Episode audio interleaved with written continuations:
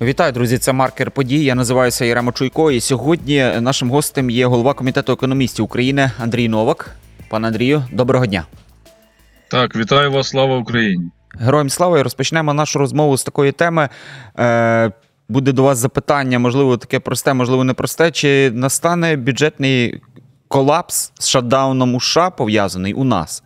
І хоча там вже заявили про те, що шатдауну не буде, але безумовно, тобто десь так виглядає, що цей шатдаун він має впливання і має вплив саме на нашу економіку. Що скажете з цього приводу? Ну, по-перше, в Америці шатдауну не буде. Е, Ця історія з затримкою прийняття бюджету на наступний рік е, в Сполучених Штатах відбувається останніми роками регулярно. Регулярно вони е, завдяки спеціальному закону подовжують на 45 днів е, фінансування е, держсектору в цьому поточному році. Відбулося те саме і зараз. Вплив на економіку України, американські, американські ці бюджетні питання, я би навіть не назвав їх проблемами, просто бюджетні питання. Впливу на українську економіку ніякого мати не будуть прямого, навіть не будуть мати е, прямого впливу на військову допомогу України, тому що військова допомога, як і фінансова допомога Україні, е, ведеться, е, ну скажімо, окремими напрямками, окремими статтями. Все вже проголосовано. І на поточний рік е, фінансування і підтримка України, і навіть е, деякі програми вже прийняті на наступний рік. Е, Крім того, ми бачимо, що е, зі сторони Сполучених Штатів Америки е, постійно виникають такі оперативні витрати для нас, для України. На рік впродовж року таких оперативних витрат за цей рік, за минулий рік біля 4-6 е, оперативних витрат на рік відбувається в залежності від потреб України, перш за все військових потреб. І тому е, говорити, що це, ці американські бюджетні питання якось зараз вплинуть на Україну негативно, е, так сказати не можна. Але ми повинні розуміти, що Росія не припиняє гібридну війну, і один з елементів цієї гібридної війни це інформаційна війна. І тому дуже багатьма каналами е, у світі, які Росія вже роками фінансує, вони розганяють от таке, як ми називаємо, все пропало. Ніякого все пропало зі сторони допомоги США е, немає і не буде.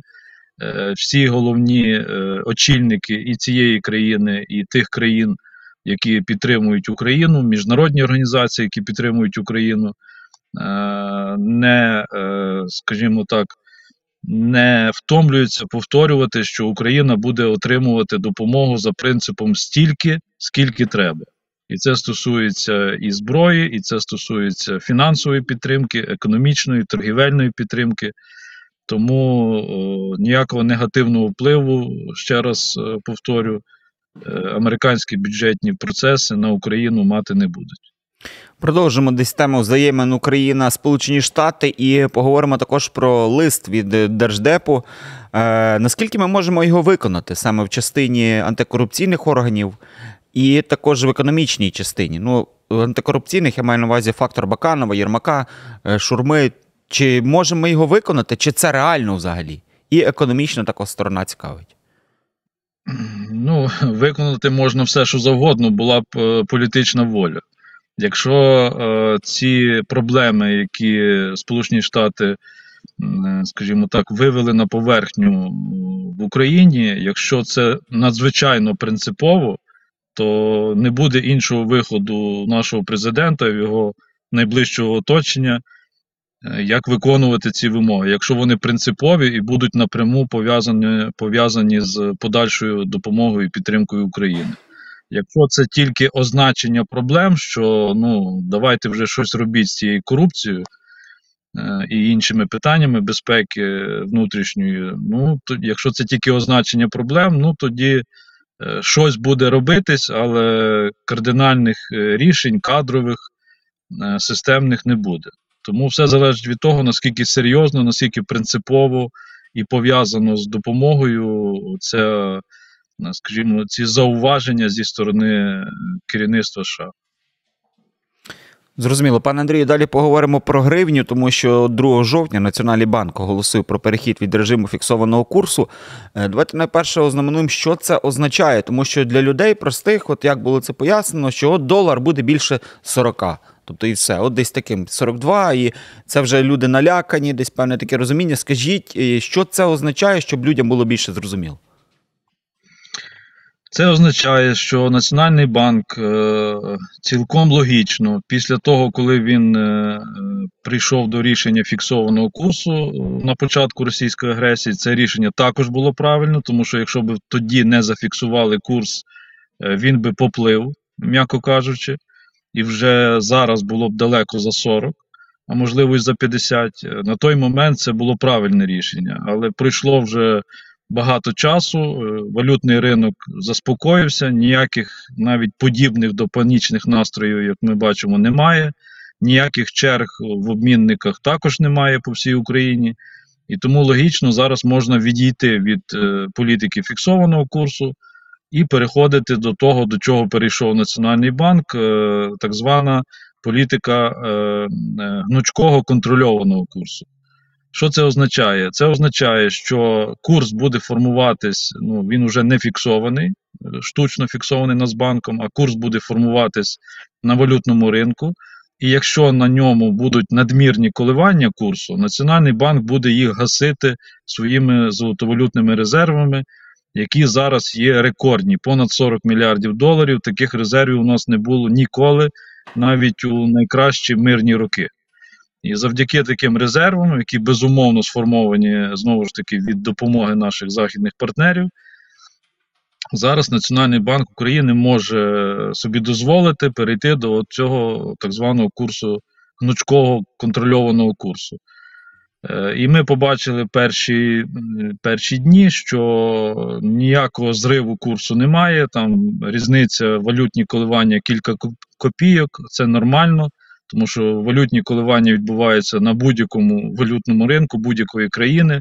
З одного торгівельного дня на інший завжди є будь-які коливання. Інше питання амплітуда, тобто наскільки. От зараз амплітуда кілька копійок туди-сюди, це Е, ну, скажімо так, можна сказати, що коливань майже немає. Е, Тобто це, я так розумію, Це я розумію, було так е, сплановано. Ну, тобто, планова ось така дія від Національного банку. Ну, я не знаю, наскільки була спланована саме зараз, е, там, на початку жовтня переходити до гнучкового контрольованого курсу, але е, безумовно, що рано чи пізно фіксований курс треба було е, ну, від нього відмовлятись, тому що фіксований курс це тільки така оперативна е, необхідна дія е, в кризові моменти. Е, надовго він не повинен діяти, тому що все одно принцип ринкової економіки е, на будь-який товар, а гроші це також товар. е, Ціна має формуватися на ринку внаслідок попиту і пропозиції.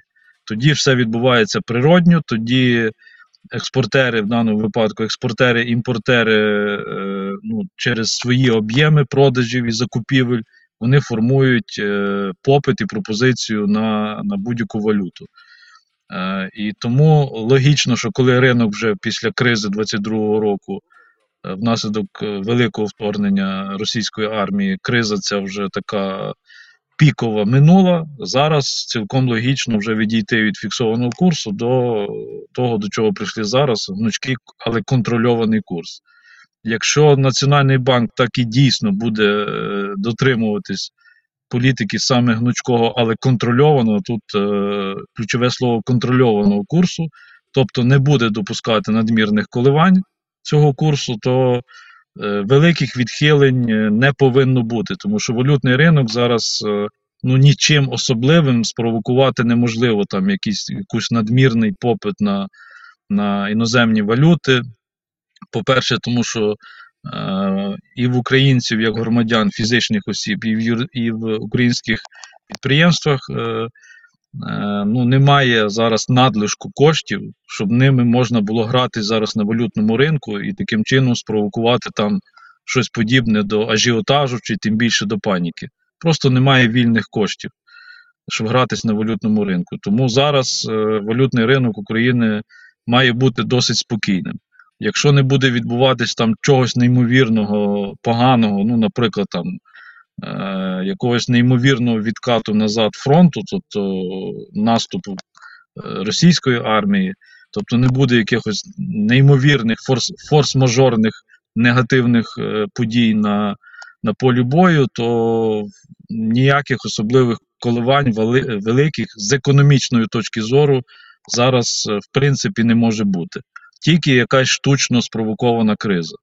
От за цим якраз і найбільше треба слідкувати, щоб знову ж таки, як елемент гібридної війни, е, Росія не почала грати через різних наших е, суб'єктів нашого валютного ринку, через різні банки, підкупи і так далі, щоб Росія не спровоковувала штучний якийсь попит на іноземні валюти. От найбільше я би радив е, слідкувати саме за цим. Внутрішніх е, якихось резервів, можливостей наших суб'єктів зараз е, е, спровокувати якийсь великий попит на іноземні валюти, чим спровокувати девальвацію гривні. Ну зараз таких резервів наші суб'єкти просто не мають. Як може оцей перехід від режиму фіксованого курсу вплинути саме на ціни, на цінову політику? Чи буде якийсь вплив, чи залишиться все без змін, на ваш погляд? ну, вплив може бути, якщо буде девальвація гривні суттєво. Тоді, безумовно, зростає в ціні в першу чергу імпортний товар, потім послуги, а потім і український товар. Така ланцюгова реакція, яка відбувається від девальвації будь-якої грошової одиниці. Якщо е, якихось е, суттєвих е, змін курсу не буде, суттєвої девальвації не буде, то і змін у цінах по причині курсу, наголошую, по причині курсу змін е, цін е, особливих також не буде. Зрозуміло. Дякуємо вам за розмову. Нагадаю, ми спілкувалися з головою комітету економістів України Андрієм Новаком. Це був маркер події. Я називаюся Ярема Чуйков. Всіляких вам гараздів. До побачення.